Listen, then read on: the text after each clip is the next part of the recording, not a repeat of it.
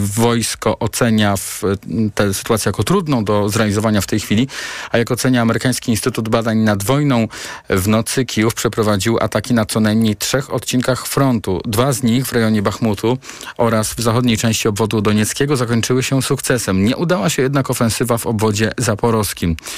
Według generała dywizji w stanie spoczynku profesora Bogusława Packa rosyjska obrona wbrew przewidywaniom okazała się dość silna przygotowała bardzo silne, zagęszczone pola minowe. W związku z powyższym po kilku godzinach tak naprawdę bardzo intensywnych walk Rosja wykorzystując lotnictwo, wykorzystując broń przeciwpancerną zatrzymała kontrofensywę ukraińską. No i myślę, że to jest główny powód, dla którego Ukraińcy nie chcą za bardzo eksponować tego dużego przedsięwzięcia, bo zdecydowanie takie ono było usłyszeliśmy w audycji, a teraz na poważnie.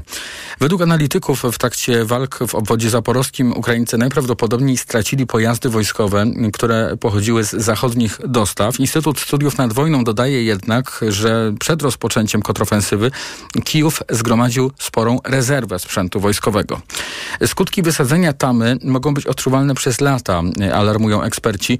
Źródłem zagrożenia mogą być na przykład miny niesione przez wody powodziowe. O innych skutkach katastrofy, mówił w audycji Połączenie Kuba Snopek, urbanista i autor książek o architekturze za kilka lat, kiedy jakby wszystkie konsekwencje tego, co się wydarzyło, łącznie z możliwą śmiercią ekonomiczną dużej części tego regionu, kiedy one się pojawią, no to być może będziemy o tym wszyscy mówić właśnie jako kolejnym Czarnobylu. Według lokalnych władz poziom wody w zalanych miejscowościach może wzrastać jeszcze co najmniej przez kilka dni, choć pojawiają się także informacje o tym, że poziom wody po raz pierwszy od wysadzenia tamy zaczął opadać w niektórych lokalizacjach. Temu, co się dzieje w Ukrainie z bliska przygląda się dziennikarka TOK FM Anna Wacławik-Orpik, e, z którą w tej chwili się łączymy. E, Aniu, wiem, że byłaś blisko linii frontu. E, powiedz, jak wygląda sytuacja?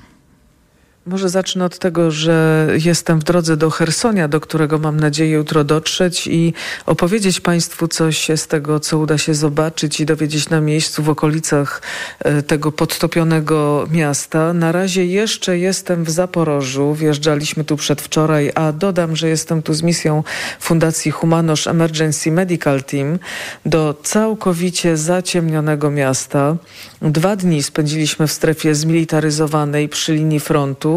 Niestety, jak zwykle, nie będę mogła się z Państwem podzielić szczegółami topograficzno-geograficznymi, czyli podać nazw miejscowości, które odwiedziliśmy. Oczywiście ze względów bezpieczeństwa widziałam, widziałam punkt stabilizacyjny, do którego dowozi się rannych żołnierzy, szpital przyfrontowy, taki front od kuchni. E, ciekawe rozmowy, ciekawe spotkania. Wkrótce może będę mogła Państwu o tym e, opowiedzieć więcej w innych programach w Radiu Tok FM. Na razie jednak wciąż e, tutaj w zaporowskiej e, oblasti, w zaporowskim okręgu tematem, o którym rozmawiam najczęściej jest wysadzenie tamy w Nowej Kachowce i konsekwencje tego faktu, zarówno militarne, jak i pozostałe. Oczywiście Zaporoże jest położone wyżej, jest też znacznie silniej niż to być może było wcześniej strzeżone, zwłaszcza oczywiście ta zaporowska elektrownia, zaporowska Tama.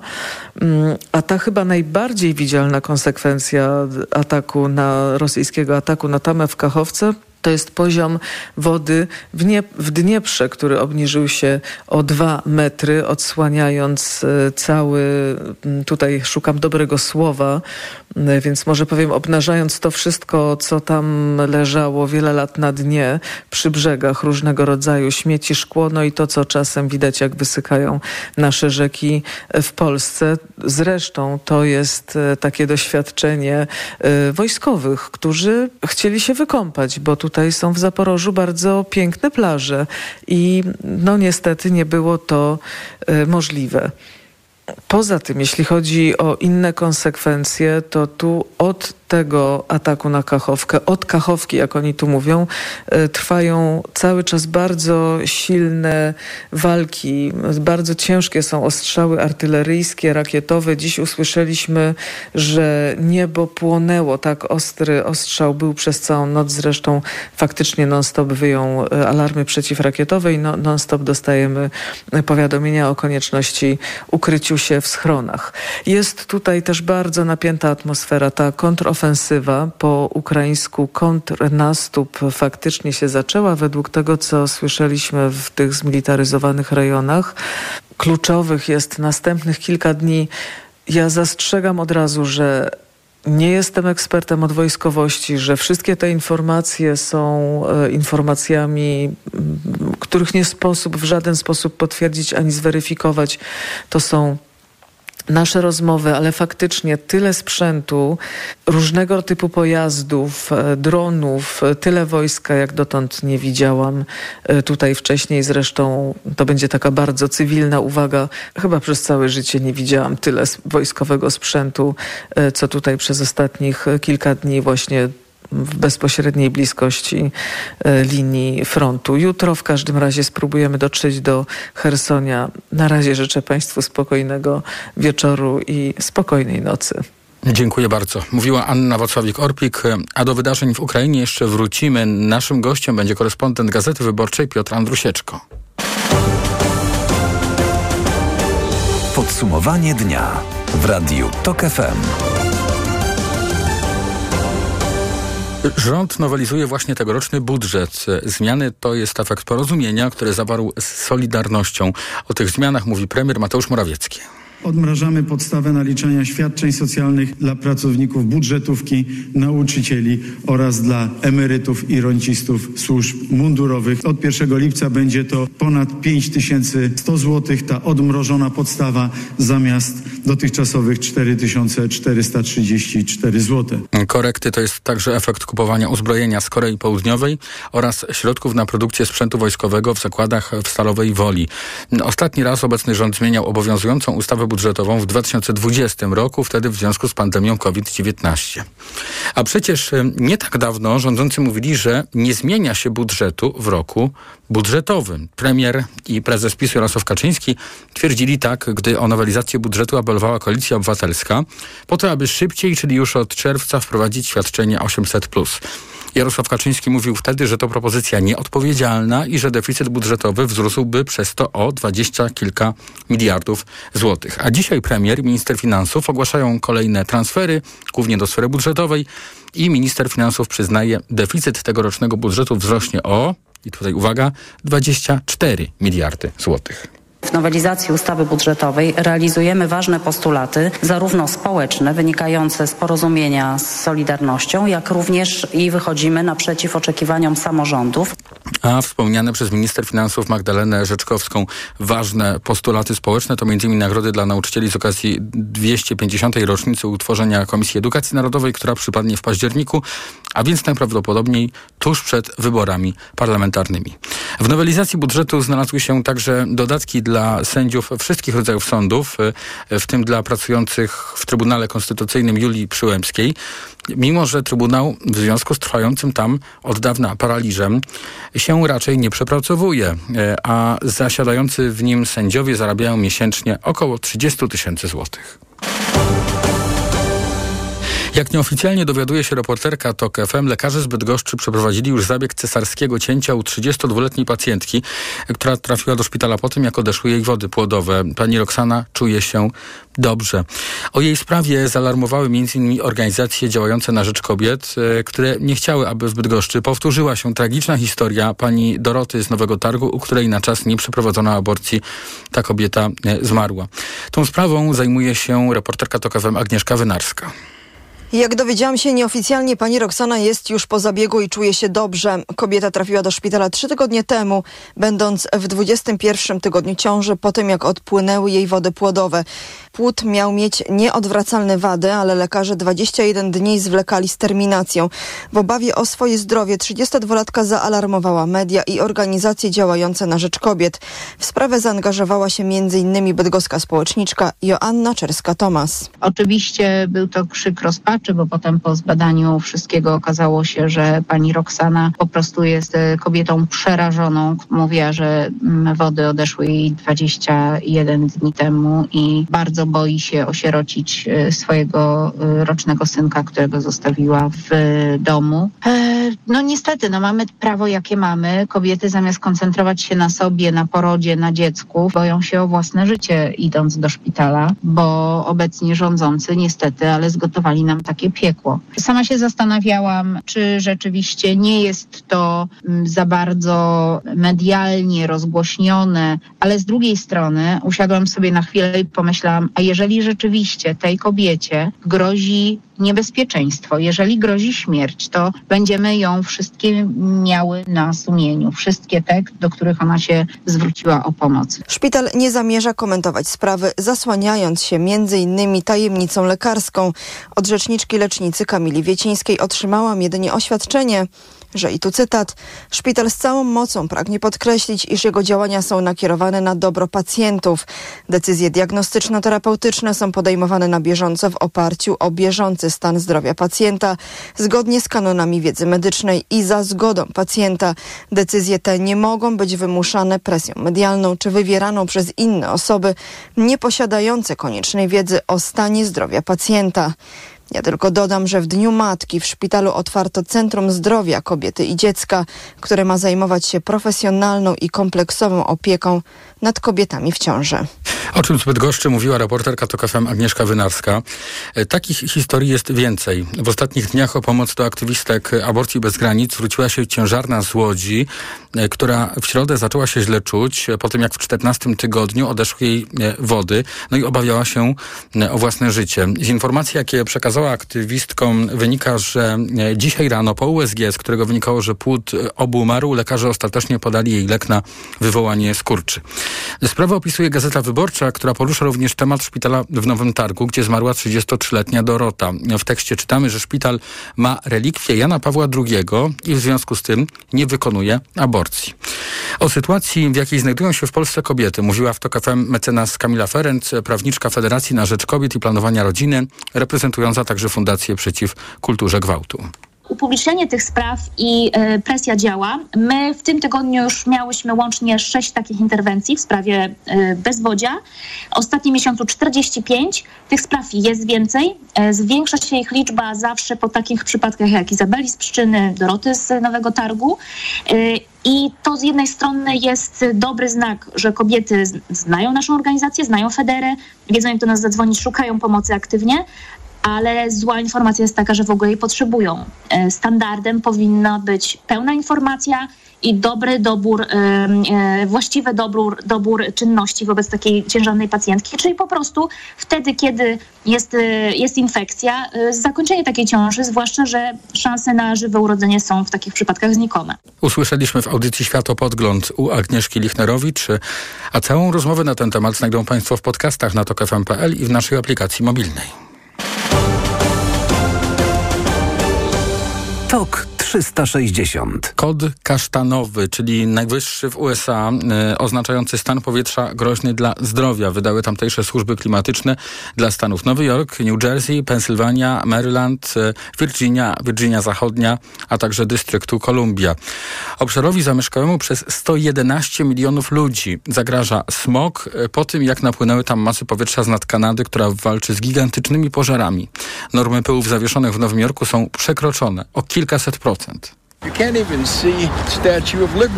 Dzisiaj nie możesz nawet dojrzeć statuły wolności, a zwykle widać ją wyraźnie. To przyniosło taki kaszel przez cały dzień. 15 lat temu rzuciłem palenie i to jest kaszel podobny do tego, jaki miałem, gdy paliłem. Wychodząc upewniamy się, że mamy z sobą maski z powodu jakości powietrza, ale i tak nie wychodzę na długo. Robisz co musisz i wracasz do środka.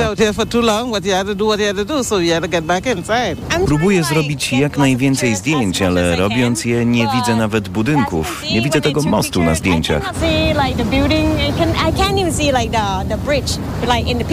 W mieście odwoływane są imprezy, a mieszkańców prosi się o pozostanie w domach. E, w walce z żywiołem kanadyjskim strażakom pomagają m.in. służby z Australii, Nowej Zelandii i Republiki Południowej Afryki. Skala tegorocznych pożarów w Kanadzie jest ogromna, a to niestety dopiero początek. Komentuje w TOK FM dr Marcin Gabryś z Instytutu Amerykanistyki i Studiów Polonijnych Uniwersytetu Warszawskiego szacują naukowcy, że ponad 14-krotnie jest większa powierzchnia spalonych lasów w Kanadzie w stosunku do tego, co było średnią z ostatnich 10 lat. Y, jesteśmy tak naprawdę dopiero po pierwszym pełnym miesiącu takiego sezonu na pożary y, lasów, bo to się zaczyna w maju, kończy się z końcem sierpnia, a tych y, pożarów już ponad 2000 udało się zlokalizować. Usłyszeliśmy w Radiu Tok FM dym, który powstał w wyniku pożarów lasów w Kanadzie, wykryły już m.in. stacje badawcze w oddalonej oprawie 6 tysięcy kilometrów Norwegii. Synoptycy w Polsce ostrzegają tymczasem przed burzami z gradem, które pojawią się dzisiaj i jutro nad naszym krajem. Ostrzeżenia drugiego stopnia zostały wydane dla południowej części kraju. Burzom mogą towarzyszyć gwałtowne ulewy, mówi Jakub Walczak z Instytutu Meteorologii i Gospodarki Wodnej opady deszczu mogą sięgać nawet 50-55 litrów wody na metr kwadratowy. To są duże ilości deszczu. Najgorsze w tym wszystkim jest to, że ten deszcz spada w bardzo krótkim czasie, więc to na mnie się największe zagrożenie. Jutro burze mogą wystąpić w południowej i centralnej części kraju, a w niedzielę niebo nad Polską e, ma być już e, spokojne. I to był ostatni temat w tej części podsumowania dnia, w tej części informacyjnej. Przed nami jak zwykle rozmowy z gośćmi TOK 360, a wśród nich, tak jak już wspominałem, Piotr Andrusieczko, korespondent Gazety Wyborczej z Ukrainy, którego będę pytał o kontrofensywę, a także o akcję ewakuacyjną e, związaną z wywo wywołaną przez Rosjan powodzią. Później będzie razem z nami Aleksandra Ptak-Iglewska, dziennikarka działu ekonomicznego Rzeczpospolitej, których, którą będę pytał o e, trwający wciąż rolniczy protest i o postulaty mm, rolników. E, a przed godziną 19 będzie z nami także profesor Zbigniew Karaczun ze Szkoły Głównej Gospodarstwa Wiejskiego, jednocześnie ekspert Koalicji Klimatycznej, e, z którym będę rozmawiał o pożarach w Kanadzie i o konsekwencjach rzecz jasna tych, tych bardzo poważnych e, pożarów, e, których skutki odczuwają, tak wspomniałem, zarówno sąsiedzi, Amerykanie, jak i w e, Norwegii nawet pojawiają się konsekwencje tych kanadyjskich pożarów. TOK 360 to podsumowanie dnia w Radiu TOK FM, w którym już teraz sprawdzamy, co w pogodzie w ciągu najbliższych godzin. Pogoda. No i właśnie przed e, mocnymi opadami deszczu i burzami e, ostrzegają synoptycy. To częściowo w centrum i na południu kraju. Na południu obowiązują ostrzeżenia e, drugiego stopnia. To warto, abyśmy podkreślali. Pogoda może być e, po prostu niebezpieczna. Jeśli chodzi o wskazania m, mm, termometrów, e, to pokażą one maksymalnie do 15 stopni. E, jutro od 21 do 29, w sobotę znowu burze i deszcze, przede wszystkim w południowej części kraju. E, jak tak patrzę na tę jutrzejszą mapę pogody, to e, tutaj nadzieję na taką właśnie słoneczną, ładną pogodę, bez burz, a nawet zachmurzenia mają mieszkańcy Pomorza Zachodniego, a także północnej części kraju Gdańska i Olsztyna. Radio TOK FM. Pierwsze radio informacyjne. TOK 360. W podsumowaniu dnia już e, za chwilę połączymy się z Ukrainą.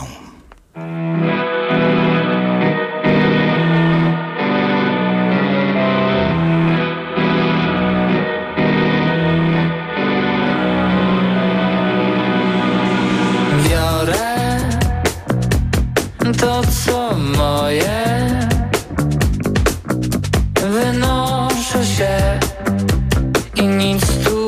mnie. Znikam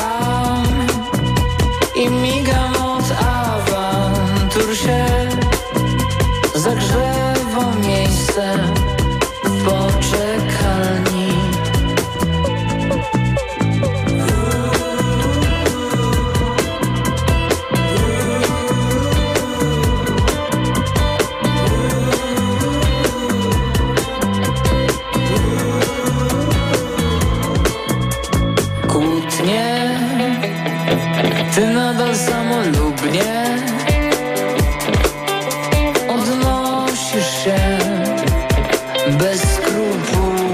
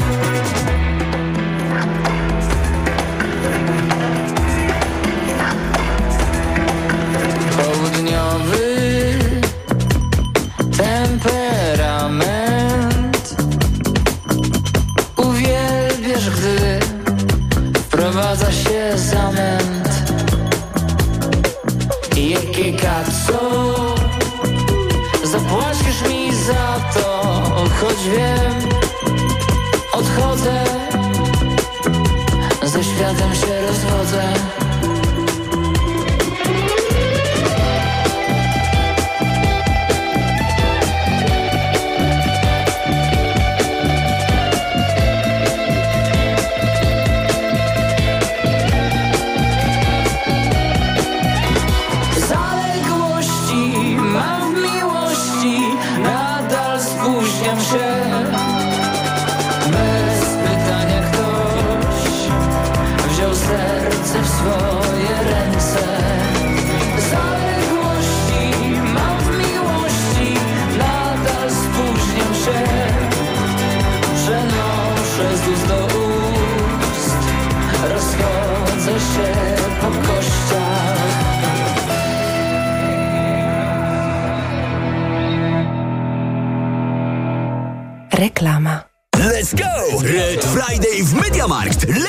Edycja Black Friday. Teraz robot odkurzający iRobot Rumba i 7 za 1789 zł. Taniej o 100 zł. Minimalna cena z ostatnich 30 dni 1889 zł.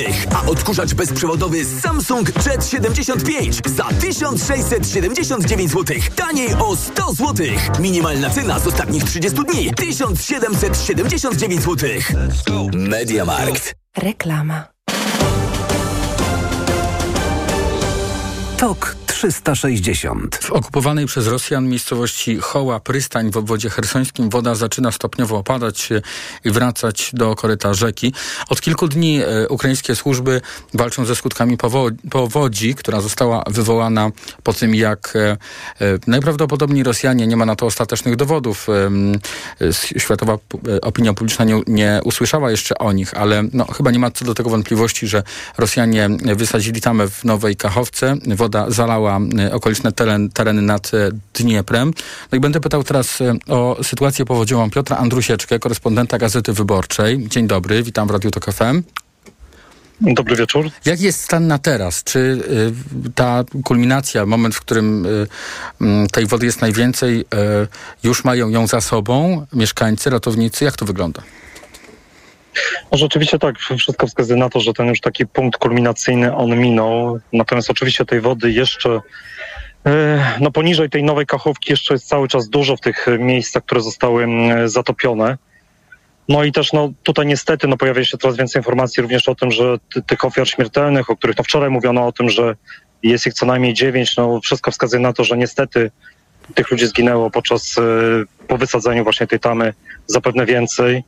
E, dlatego, że też no, dzisiaj były takie informacje, pojawiły się, że właśnie no, o płynących zwłokach e, z nurtem właśnie wody. E, Więc no, trwa przede wszystkim akcja też ewakuacyjna. No, to, co jest najgorsze w tej całej sytuacji, to jest to, że o ile jakby na tym prawym brzegu Dniepru, który jest pod kontrolą Ukrainy, ta akcja ewakuacyjna rozpoczęła się praktycznie momentalnie, e, czy kilka godzin po tym, jak e, Tama została wysadzona, jak została wysadzona Kachowska Elektrownia Wodna, to na lewym brzegu, który jest kontrolowany przez e, Rosjan, no tej, tej akcji jako takiej właśnie e, ewakuacyjnej tak naprawdę no wciąż nie ma. Niektóre miejscowości wręcz są, były zamykane przez rosyjskich żołnierzy, to znaczy ludzie, którzy tam, e, którzy znaleźli się pod tą wodą, jakby no, y, im odcięto w zasadzie możliwość wydostania się z niektórych tych, tych miejscowości, więc wiele osób też, y, przynajmniej tak było jeszcze stanem na wczoraj, no, y, siedziało po prostu na dachach swoich budynków. Więc to jest główny problem też jakby tutaj władze Kijowa starają się i apelowały do organizacji międzynarodowych y, po to, żeby właśnie wymóc na Rosji, jakby umożliwić jakby stworzenie takiego humanitarnego korytarza, który można by ewakuować tych ludzi, którzy, obywateli Ukrainy, którzy przebywają pod rosyjską okupacją na tych zalanych terytoriach. Mm, Jaki w tej chwili y, już po paru dniach od eksplozji y, Tamy mamy w Ukrainie krajobraz? Czytamy o tym, że z nurtem rzeki płyną różne przedmioty, że mamy do czynienia z zanieczyszczeniem środowiska. Z jak y, dużymi rozmiarami katastrofy w tej chwili mierzą się Ukraińcy?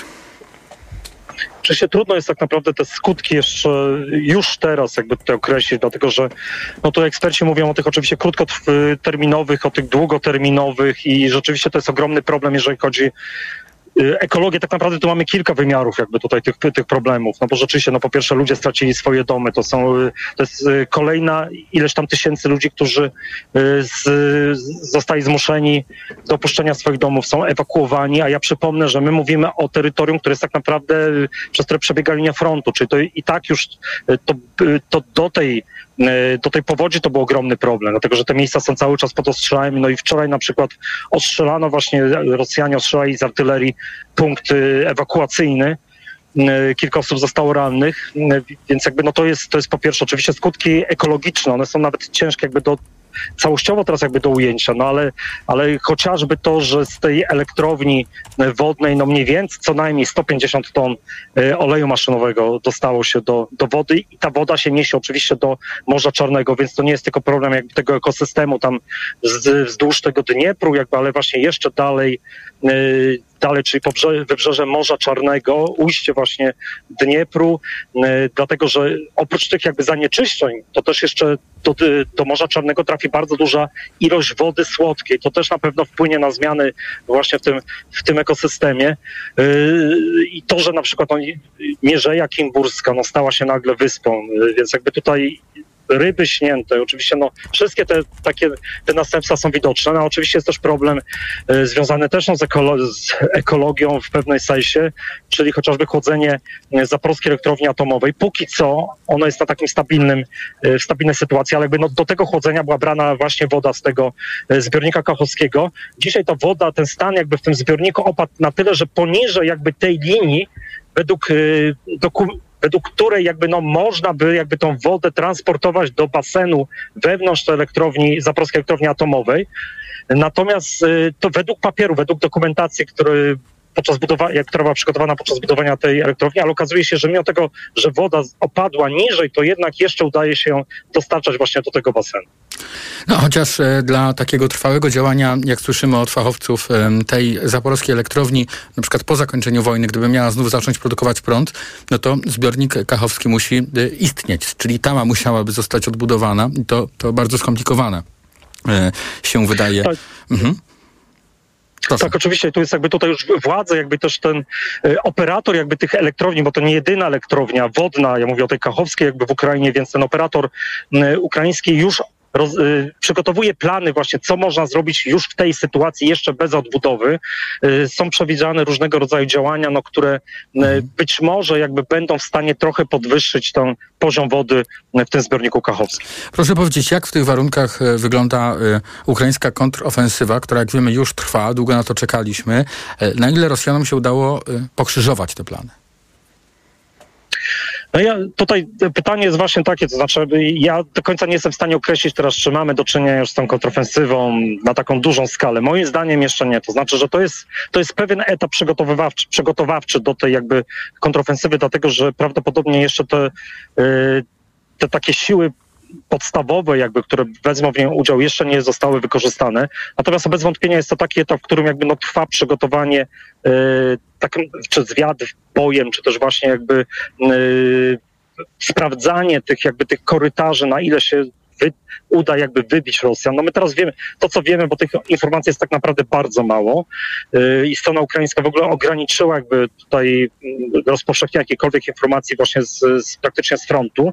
No więc wiemy, że mamy także mamy działania, aktywne działania bojowe na, w Donbasie, czyli na wschodzie Ukrainy i to jest tradycyjnie, to jest Bachmut, ale też Awdijewka, czy też trochę wyżej w obwodzie ługańskim. Natomiast tam najciekawszym kierunkiem to jest obwód zaporowski. Tam rzeczywiście od y, kilku dni, praktycznie od tygodnia, no, trwają trwają takie walki. Przez stronę ukraińską oficjalnie one są nazywane walkami o charakterze taktycznym i, i w dużej mierze pozycyjnym, ale z tych takich informacji, które się docierają jakby z tych y, też sieci społecznościowych, czyli od samych żołnierzy, którzy, którzy tam są, no jakby widać, że, że rzeczywiście Ukraińcy próbują forsować jak minimum tą pierwszą linię y, obrony rosyjskiej y, na południu Ukrainy, dlatego że tych linii, z tych informacji wcześniejszych wiadomo, że jest co najmniej kilka.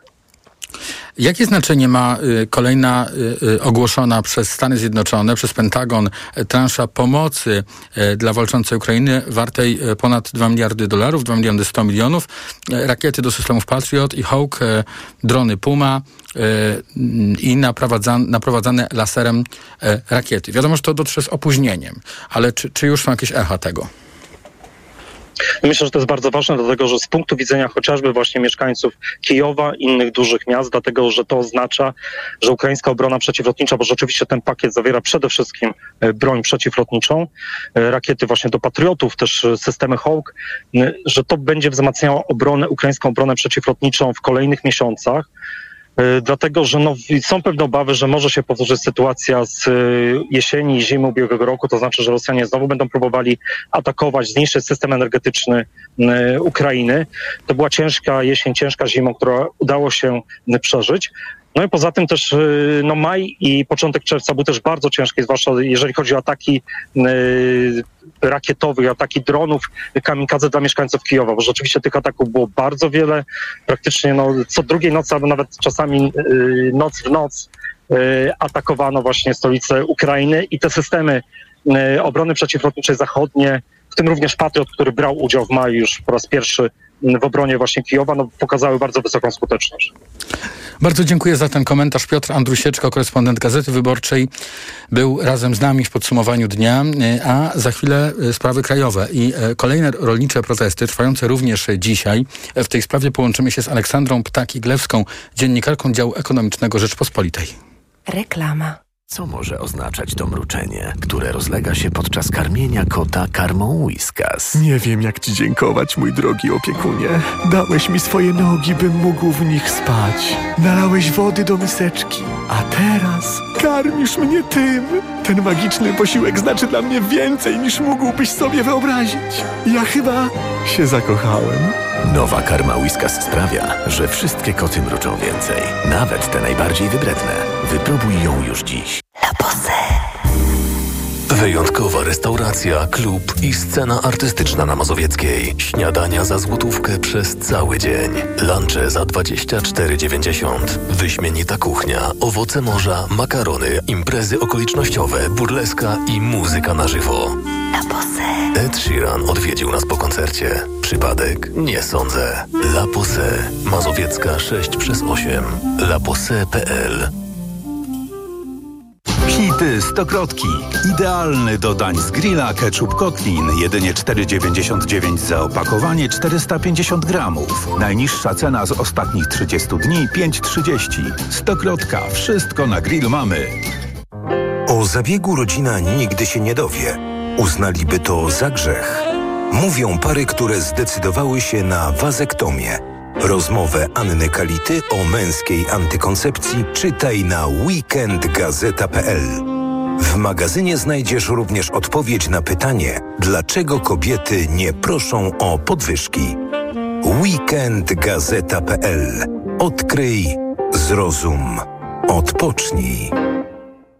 Długi czerwcowy weekend? W drogę! Przekąski, napoje na imprezę i wszystko, czego potrzebujesz, znajdziesz w sklepie BP. Wstąp na zakupy i sprawdź, co dla Ciebie mamy w sklepie BP otwartym przez cały czas. A jeśli zgłodniejesz, zapraszamy na coś wyjątkowego. Teraz do każdej focacci orzeźwiająca lemoniada tylko za 2 złote. Kierunek długi weekendowy relaks. Szczegóły na www.bp.pl. Jest to najniższa cena lemoniady z ostatnich 30 dni. Oferta ważna do 22 sierpnia tego roku. BP.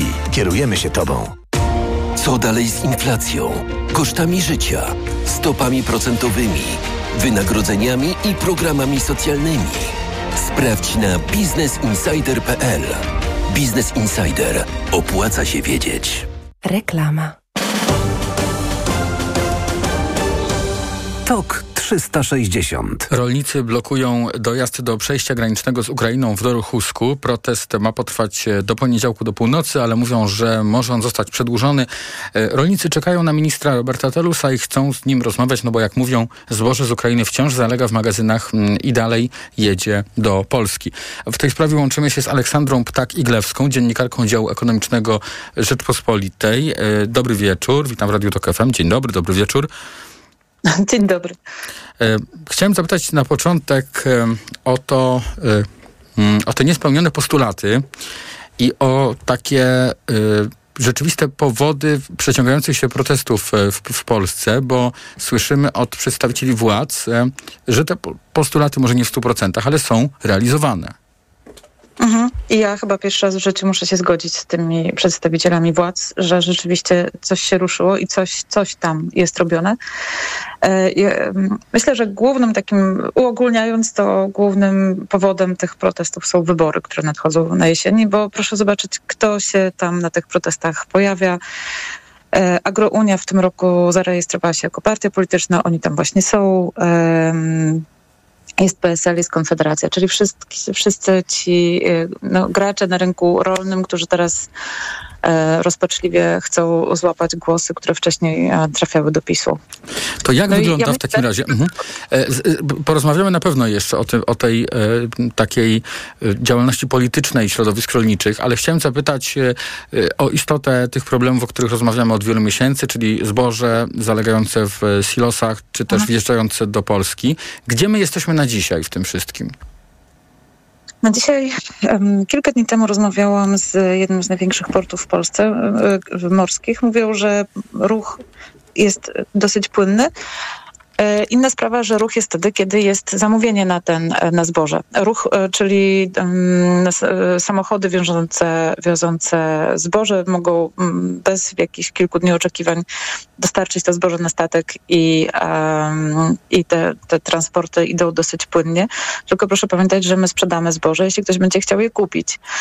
Em, I czy tutaj jest wzrost, ogromny wzrost zamówień ze strony świata? Tego niestety nie wiem, chociaż nawet próbowałam ustalić, ale nie udało mi się dodzwonić do e, eksporterów. Niestety nie przewidziałam, że będziemy dzisiaj rozmawiać. Natomiast chciałabym zwrócić uwagę na jedną rzecz.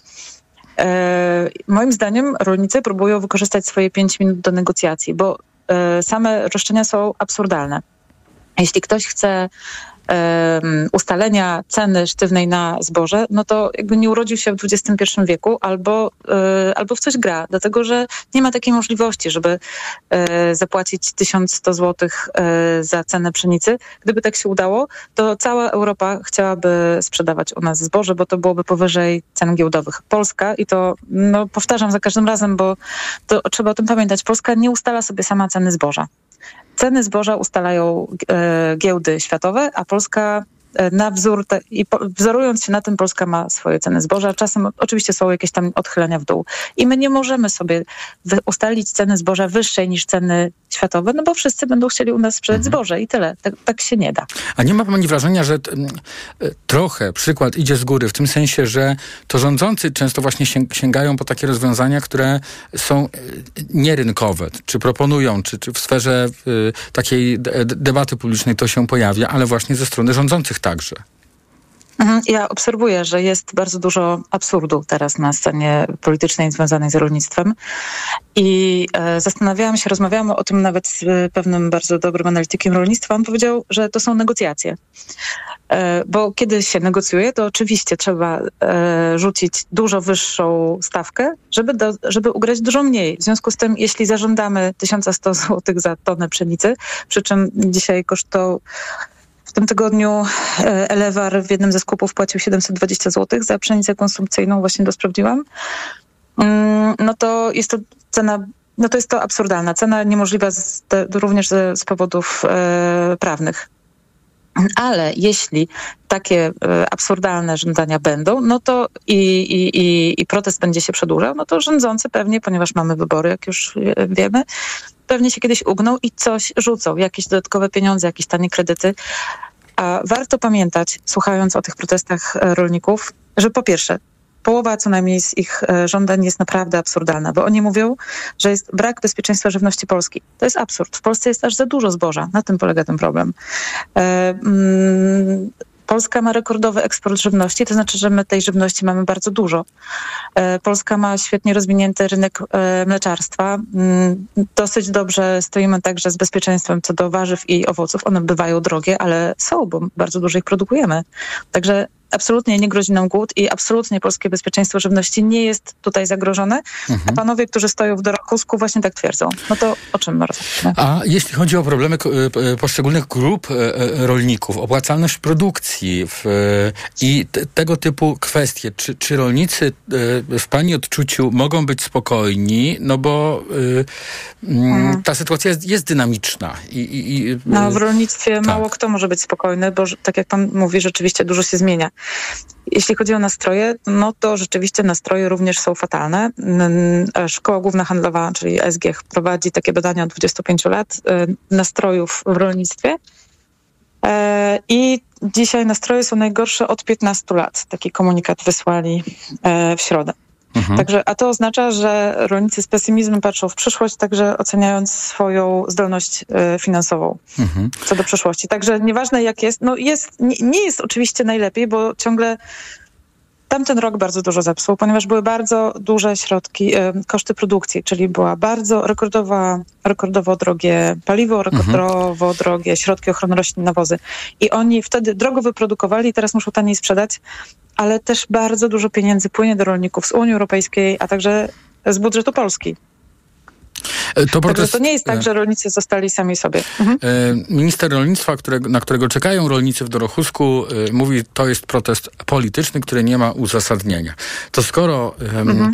to jest taka motywacja zyskiwania poparcia społecznego typowo polityczna, to y, jakby pani nakreśliła ten y, krajobraz właśnie polityczny na polskiej wsi? Mm, czy mamy do czynienia z jakimiś mniej bardziej formalnymi e, e, ruchami, czy może mm, jakimś takim dużym typu agrounia graczem? E, jak to jest? Ja nie wiem, czy Agrounia jest dużym graczem. To trzeba by było popatrzeć na, mm, na badania polityczne, jakie, jakie oni mają poparcie. Natomiast ja bym była bardzo ostrożna przed oddawaniem swojego głosu na Agrounię, ponieważ to jest taki gracz trochę znikąd. Oni się pojawili, rzucają głodne hasła, blokują czasem supermarkety, ale zauważyłam, że zwykle jest to, chodzi to o jedną sieć dyskontów. No i oni są w ogóle dla mnie dosyć no, tajemniczym zjawiskiem. Zarejestrowali się w tym roku jako e, partia polityczna i teraz bardzo mocno próbują to ugrać. PiS myślę, że jest spanikowany. Ja nie widziałam żadnych badań, ale patrząc na to, co oni robią teraz, wydaje mi się, że tam jest panika, jeśli chodzi o głosy e, na wsi. No bo proszę zobaczyć, oni robią, zrobią wszystko. E, oni tańczą tak, jak rolnicy im zagrają. Zrobili, powstał e, kryzys zbożowy, który według ekonomistów, oni mówią, ekonomiści mówią mi, że nie było za bardzo uzasadnienia do tego. Ale to jest taki w ogóle dwugłos, tak? Bo rolnicy mówią jedno i naprawdę niektórzy mają problemy, bo kupili drogo zboże, a muszą je teraz tanio sprzedawać. No to są realne problemy. Może jednostkowe, nawet nie jednostkowe, bo jednak tych ludzi trochę jest. Z drugiej strony Komisja Europejska mówiła, że wszystko poszło świetnie. Ekonomiści mówią, że w zasadzie większych problemów oni w swoich danych z banków, tak, z analitycy nie widzą. Więc mówią, że to było bardzo rozdmuchane. A ja bym chciała zapytać, dlaczego tylko jakieś bardzo radykalne partie typu Konfederacja czy Agrounia są tam e, na tych protestach, a nie ma jakichś innych partii opozycyjnych. Tego nie wiem. Bardzo dziękuję za ten komentarz. Aleksandra Ptaki-Glewska, dziennikarka działu ekono- ekonomicznego Rzeczpospolitej, była razem z nami.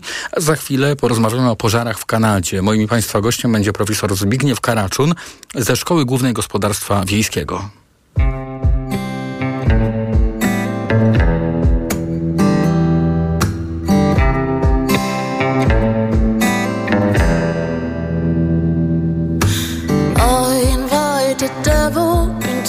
Heart.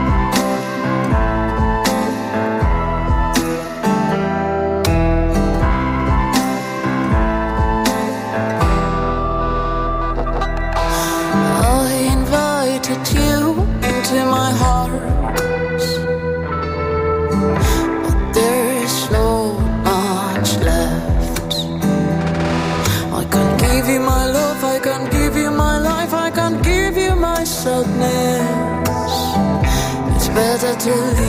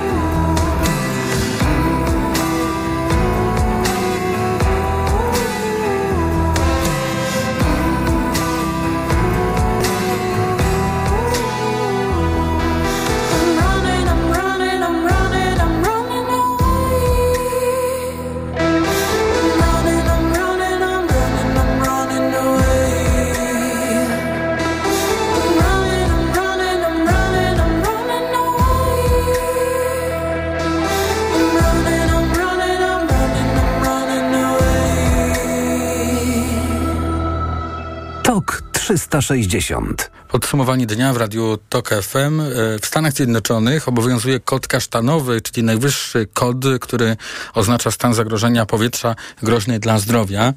E, O tym, co dzieje się w tamtej części świata w tej chwili, bo w zasadzie możemy mówić o całym kontynencie, e, będę teraz rozmawiał z profesorem Zbigniewem Karaczunem ze Szkoły Głównej Gospodarstwa Wiejskiego, ekspertem Koalicji Klimatycznej.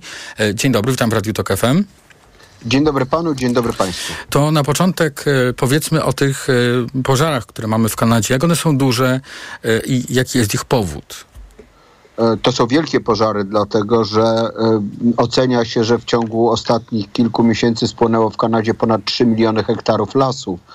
Tych pożarów jest bardzo też dużo, to jest ponad 400 pożarów w całym państwie. E, One występują w kilku regionach, także to jest e, rzeczywiście ogromny problem. No, pewnie byśmy nie, nie rozmawiali, gdyby to nie był tak duży, du, du, du, duża katastrofa. Natomiast e, no, mm, przyczyn jest pewnie bardzo wiele, natomiast jedną z nich jest zapewne to, że skutki zmian klimatu powodują, że lasy są bardziej podatne na tego typu właśnie katastrofalne wydarzenia, jakim są te wielkie pożary. Mhm. E, Jeśli chodzi o skutki i o oddziaływanie e, tych e, kanadyjskich pożarów, to mamy z tym do czynienia w Stanach Zjednoczonych, a nawet ta chmura dociera do Europy. Jak duże są tutaj szkody? Znaczy my patrzymy, rzeczywiście dostrzegamy to, te, ten skutek taki, który no, z naszego punktu widzenia, czyli zdrowia człowieka jest jakby najgroźniejszy i najlepiej widoczny, czyli to właśnie zapylenie powietrza, dlatego że proszę pamiętać, że płonące drewno, płonące lasy emitują bardzo duże ilości pyłów i tu jest to główne za, za, za zagrożenie.